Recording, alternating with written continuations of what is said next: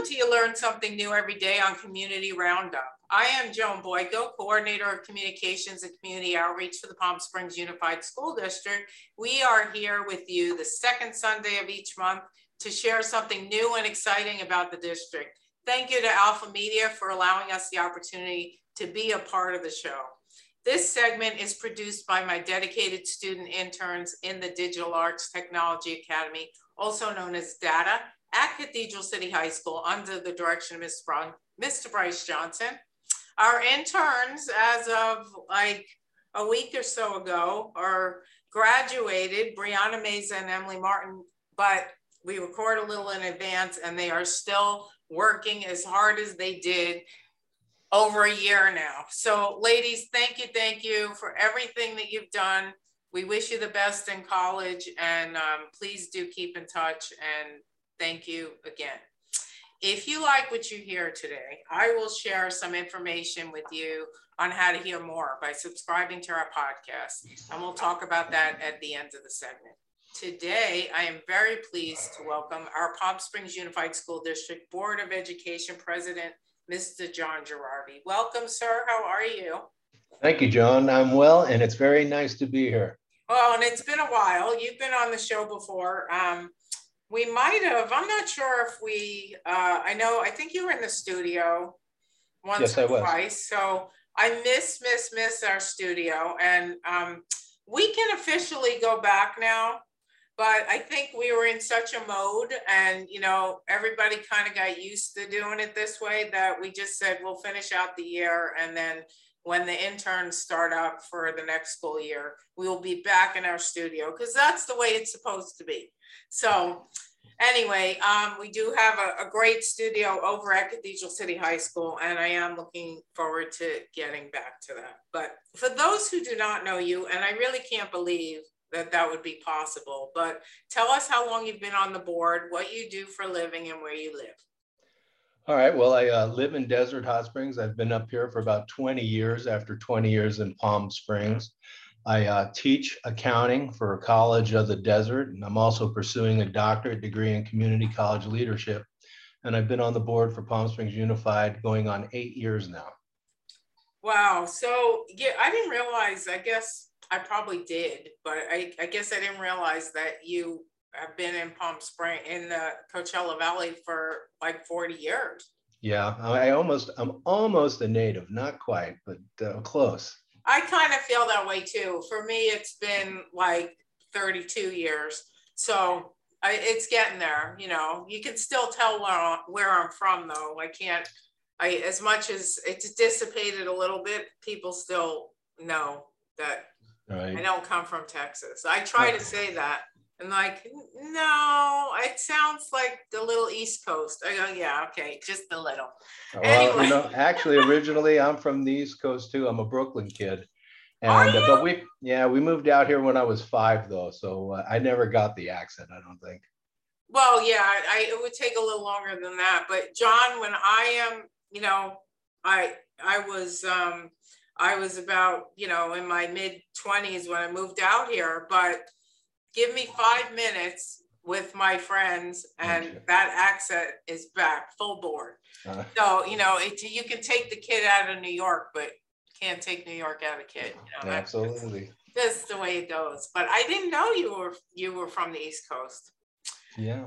So you moved right from, uh, from New York to California, or did you go? Yes. Uh, yeah. My parents, when they were young, uh, my father in particular found a lot of, there was a lot of opportunity for engineering back then. He was a civil engineer.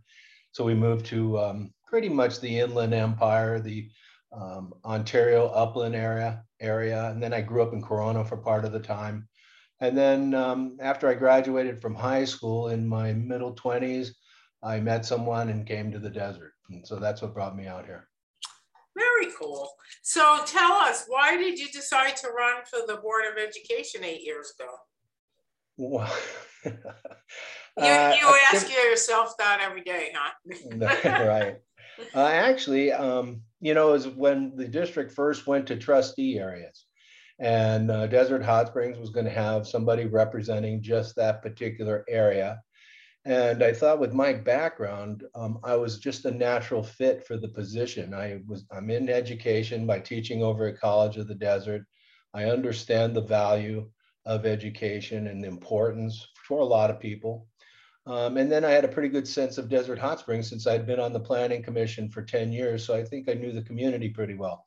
So I thought at that time I was a real good, I was a good fit for, for the board. That makes sense. And so what over the, the past, the, during the time that you've been on the board, what things are you most proud of? I think the most proud is that we're holding two meetings a year in Desert Hot Springs. We hold two board meetings a year in Desert Hot Springs. So we're bringing, uh, we're allowing the community to experience board meetings without having to go to the district office. I think freeways are a natural barrier to a lot of people, and a lot of people didn't want to cross the freeway. So we're bringing it here. Uh, the residents, the community members get to come to a board meeting twice a year and see how we operate, talk to us, and engage in communication and conversation. I really am proud of that. Um, I think also our focus is growing in dual enrollment programs or um, dual language programs. I, Uh, where we're teaching students uh, both in English and Spanish. By the time they graduate, hopefully throughout their whole educational career, by the time they graduate uh, twelfth grade, you know, not only do they get the seal of uh, the, the seal of biliteracy, but they are biliterate. They'll process information in both languages, and it's uh, I think that's just a wonderful opportunity for all students. I, I really would like to see us expand that program. I think it's It really is, yeah. And you're talking about our, um, our Dual Immersion Language Academy that's over at Vista Del Monte. And th this, this program started with the kids who are now in sixth grade. And every year they have, you know, moved together because those kids, there's two classes of kids. And yeah, they might, maybe there were a couple kids that dropped out, but right. For, by and large, those kids are moving together through every grade level and being taught in both languages. And this will continue through their graduation. And it's, it's so cool. I mean, I wish that there was a program like that for my kids when they were going through elementary school. In my perfect world, the whole district would be that way. So you take it incrementally, right? You do it one step right. at a time. Uh, hopefully we'll get there. And you know what, like I minored in Spanish, you know, going to college back east, I said, I think I'm going to end up on one of the coasts. And so it's either going to be, you know, a population that's more, they're Spanish speaking from out of Puerto Rico, or they're right. Spanish speaking out of Mexico. And either way, knowing both languages in the world of journalism or where is going to be beneficial to me. John, I minored in Spanish and I understand fairly well. I can't speak, you know, because you got to live it, right? And these kids are living it.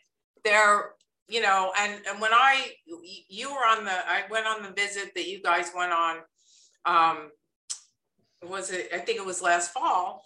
And we saw these kids in like, I think they were in third or fourth grade and they were speaking Spanish like, like it's their native language. And I said to the principal, well, these kids speak Spanish at home, right? Because it's both ways, right? There's kids whose first language is Spanish learning English. And she said, oh no, most of them speak English at home.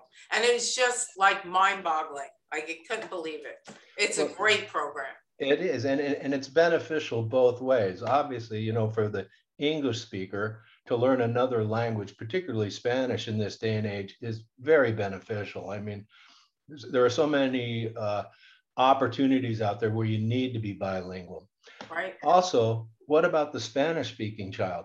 I mean, how, I can't imagine how difficult it must be to learn when the subject is difficult to begin with and you don't understand the language.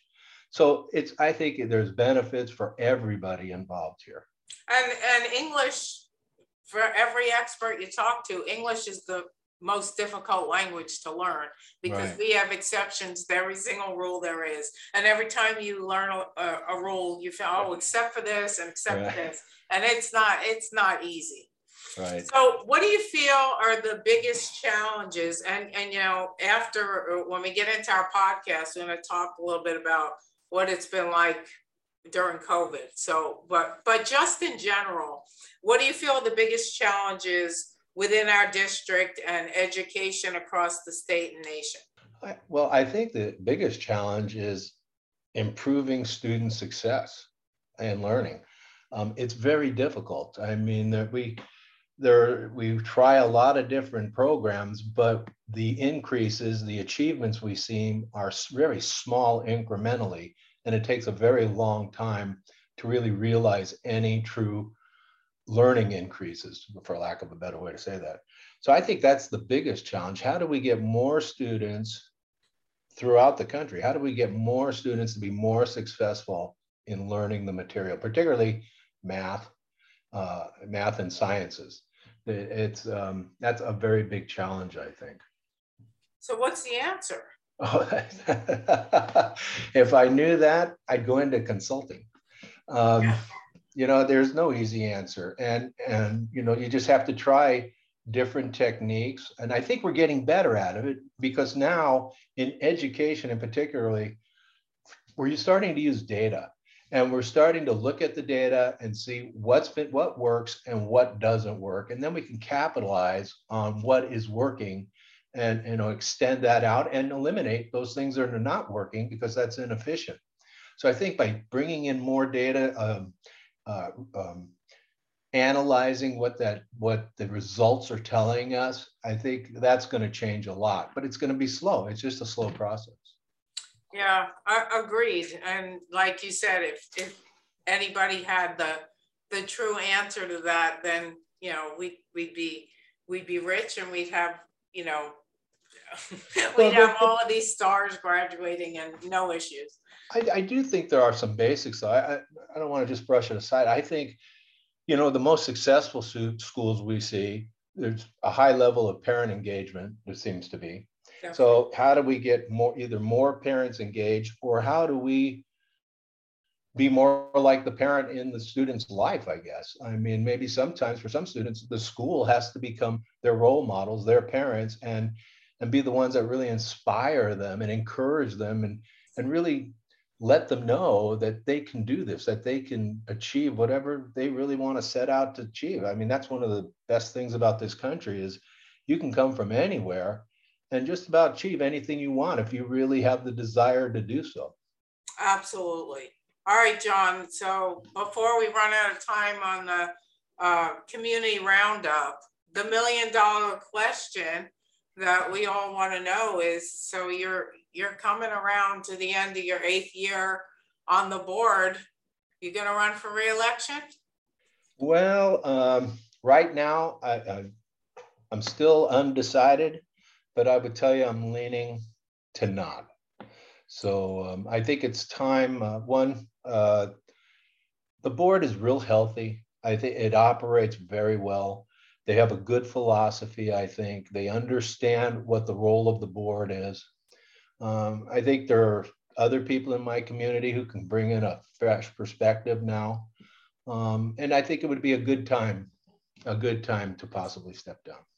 All right. So, John, continuing on here with our podcast, um, I, I would agree with you that there are um, probably some really good candidates in the Desert Hot Springs trustee area. And I hope that if you do decide that you, um, you're going to retire from the board, um, that, you know, you will seek those people out, because you're a hard act to follow. Because over the years, now this is true, over and, I, and I'm supposed to be impartial, and I am when it comes to, I, I can work with anybody, and of course will.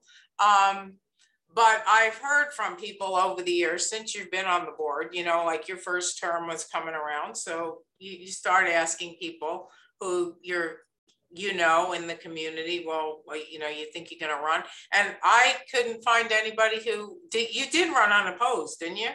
Yes, that's and correct. Yeah. So, you know, that says a lot about about you and the trust that the community has in you. So you've um, you've served the community very well. And yes, I know you're you're really busy. I don't think, maybe I did know and forgot that you were uh, pursuing your doctoral degree, and that's that's fabulous. And I don't know how you're having time to do that because you work full time and you're the Board of Education president and and and and you're active. An active Rotarian.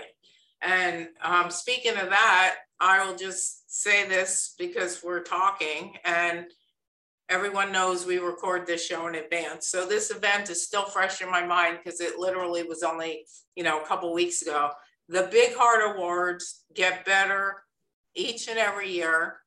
And um, this year was especially great because we haven't had one in two years because uh, the last one was right before everything shut down. So mm-hmm. last year's, you guys still did it, but it was virtual and certainly not the same.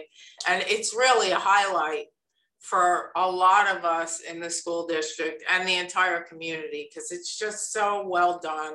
And you honor educators and community people who are um, well-deserving, volunteers and people from the water district and police and fire. And this year you added a health a health person who happens to be our uh, director of health services in the district. And that was, that was a, a, an excellent choice, if I do say so myself.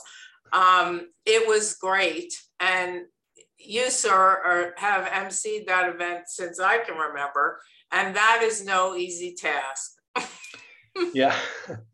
Well, I'll tell you, uh, I'm very honored that they allow me to do that, because I think it is a, a highlight for the Desert Hot Springs community. Um, every year, though, the next day I'm a little more tired. I bet, because it's and and I think I think the bios this year, John, were longer than they've ever been, and not to say that that's a bad thing. I think that every word was was um, not uh, necessary is the wrong word, but. I, they were, you know, it wasn't fluff. I mean, they were all well, well-chosen words, but they were longer um, intros to the people. And I just kept thinking, God, he's got to be exhausted. Well, you know, that that's probably the hardest part is you get all this information on, on all the awardees and you have to pare it down. Right. And there's so much good information in there that it's hard to prioritize what's more important than the other. That's the hardest part of the entire event. So, you know that my background is journalism, and that is specifically why I went into print and not broadcast, because I took broadcast, I took radio and television, uh, news writing and, and, you know, broadcasting classes. And they said I had to get, you know, something in a thirty second soundbite. I'm like, yeah, you're talking to the wrong one. I can't do that. I, um, it's hard for me to tweet, even now with two hundred eighty characters versus one hundred forty, very hard for me. So I know exactly what you mean, and you're one hundred percent right. And, you know, that's why sometimes I run out of time on this show, because I just like to talk. So that, you know, and so when you're trying to summarize people's backgrounds and talents and the reason that they're being nominated, it's hard to to whittle it down because there's so much. Absolutely. So, and but that that that event is fabulous, and I do hope you run again, John, but understand where you're coming from and just help us get a person as equally committed as you've been. That's well, all I, I ask. I appreciate your faith in me. Thank you very much. Absolutely. So let's reflect a little bit, not a whole lot, because we're happy now that we're moving into a better place. COVID's not going away. Um, if it does, we'll all be shocked, because anybody you talk to, anybody in the medical profession said, we're going to move from a pandemic to an endemic, and it's going to be like the flu, and everybody's going to go get a shot every year for COVID. But hopefully we're not going to be in a place that we were in for two full years. Um, what was that like, being part of the governing board at a time where you were trying to make decisions that, you know, I, I mean, you're making decisions that affect kids and parents all the time, but these were decisions that, like, who knew? Who knew what was best, you know? So what was the guiding philosophy and how did you feel? Well, I, I think in our community, in our school district, we were very fortunate to have a, support, a supporting community.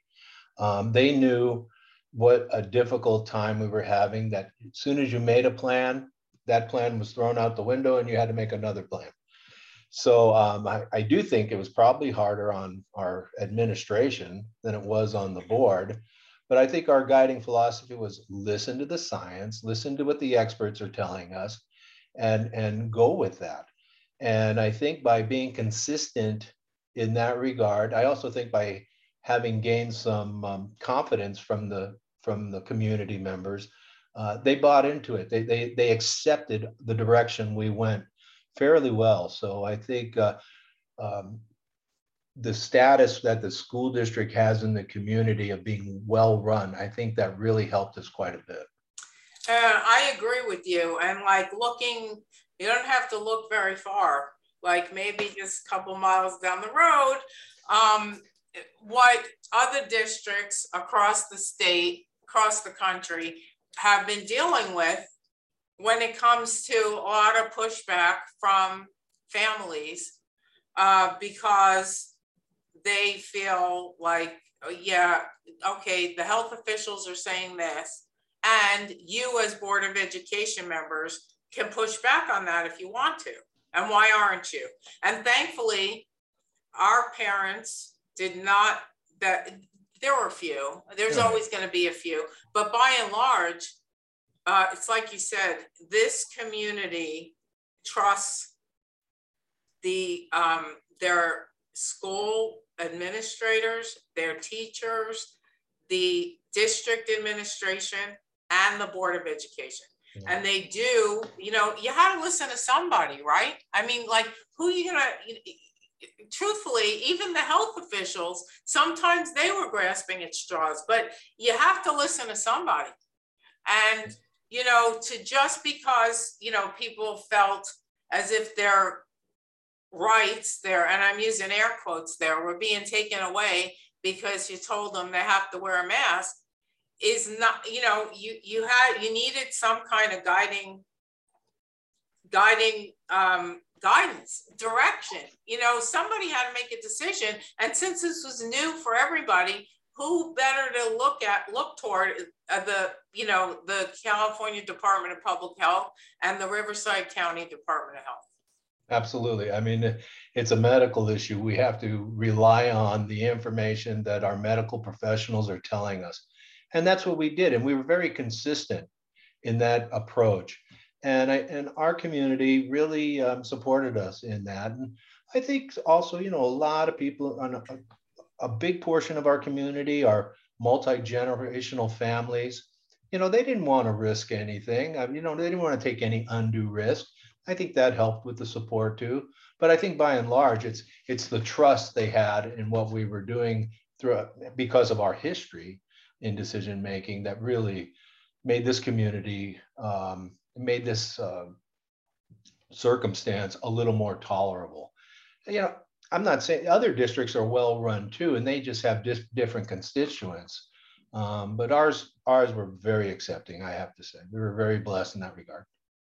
I am uh, very grateful every every time there's something that comes up that is conf, uh, controversial, because I know that our board and our um, administration and our parents are going to be sane about it, you know, and think think it through and not just, you know, react um, knee jerk. You know, and and the, one of the worst things, and I'm sure you'll agree, uh, in my perspective about COVID, other than, of course, the virus itself and the devastation, the loss of life and all of that, it's been the politics around it. It's right. just, it's, it's, it's awful. It's divided this country so much worse than it already was.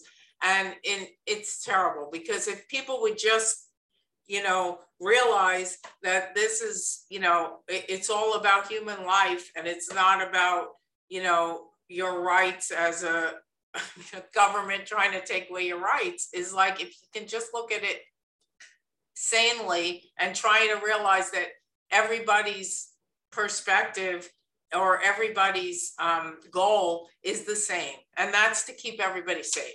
Right. And if you don't want to wear a mask, like, okay, we're past that. But before, if you don't want to wear a mask, then don't, but stay home. You know what? Anyway, okay, before we run out of time, John, when you leave the board, and I, I still am hoping that it's going to be a long time from now, but whether it's in a few months or in a few years, what legacy would you like to leave behind? Our governing model. Um, you know, a lot of times when uh, individuals get elected to boards like this, um, they don't understand the separation between administration and governing. And we've got a very solid model that keeps it separate. And I think that's what makes us run very well. The board focuses on policy and administration implements the policy. We don't tell them how to implement the policy, but we hold them accountable for, for making the policy happen and results, particularly student results. And I think that separation, that's the legacy I want to leave. I think that's very important. I've seen too many dysfunctional boards because they want to get into the operations of the district, and it just doesn't work well that way. So I hope to leave that. I've been trying to really instill that um, this year in, in all the board members, that they continue with this approach, and I certainly hope they do if, if I step down. That's, you know what, that's great, John. I mean, and, and that's true. And I'm sure it's difficult for a lot of boards to, you know, kind of stay in their lane, I guess, yeah. is, the, is probably a good way to put it.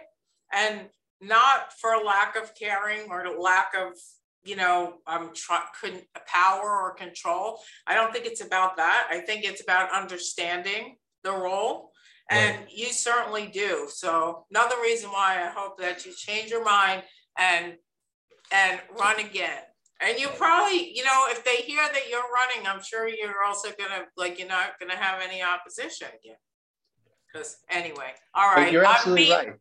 I'm beating a dead horse, and I and I I will I will um, leave it alone. But just know you're no, beloved it, in our in our district, John, and you've been. You've been a, um, an excellent board member, and um, like, you know, the, it, the fact that you ran unopposed last time really says volumes. That's, that's truth, because that's the biggest vote of confidence, right? Nobody runs against you, then mm-hmm. you must be doing something right. Well, thank you. Um, so um, any, uh, you're probably going to say no, but I'll ask anyway. Do you have future political aspirations? No. Uh, no, no, I don't. Actually, I wish people could see your eyes right now. I can. They can't. But you were like, "Are you kidding me?" No, you know, it's funny because people ask, "Well, what are you going to do when you get your doctorates?" And my reply is, "Retire," because I'm getting to that point. Wow. Well, then, so it's more about just being able to say you did it. Yeah, well, that and and I love learning. I just, I really like learning something new. And another thing, so, okay, two things, and I have to wrap up. Lifelong learning starts here, and there you go. That, right. And you learn something new every day, which is the name of this show. And exactly. On that note, John, thank you. Thank you for being here. This was great. I really appreciate it. Thank you, John. It's been a pleasure. A new podcast is uploaded each week. Please subscribe by going to iTunes. Look for You Learn Something New. Press subscribe. Please tell all your friends to do the same. Thank you so much for listening. Thanks, Brianna and Emily. Knock 'em dead in college, and we will see you next week.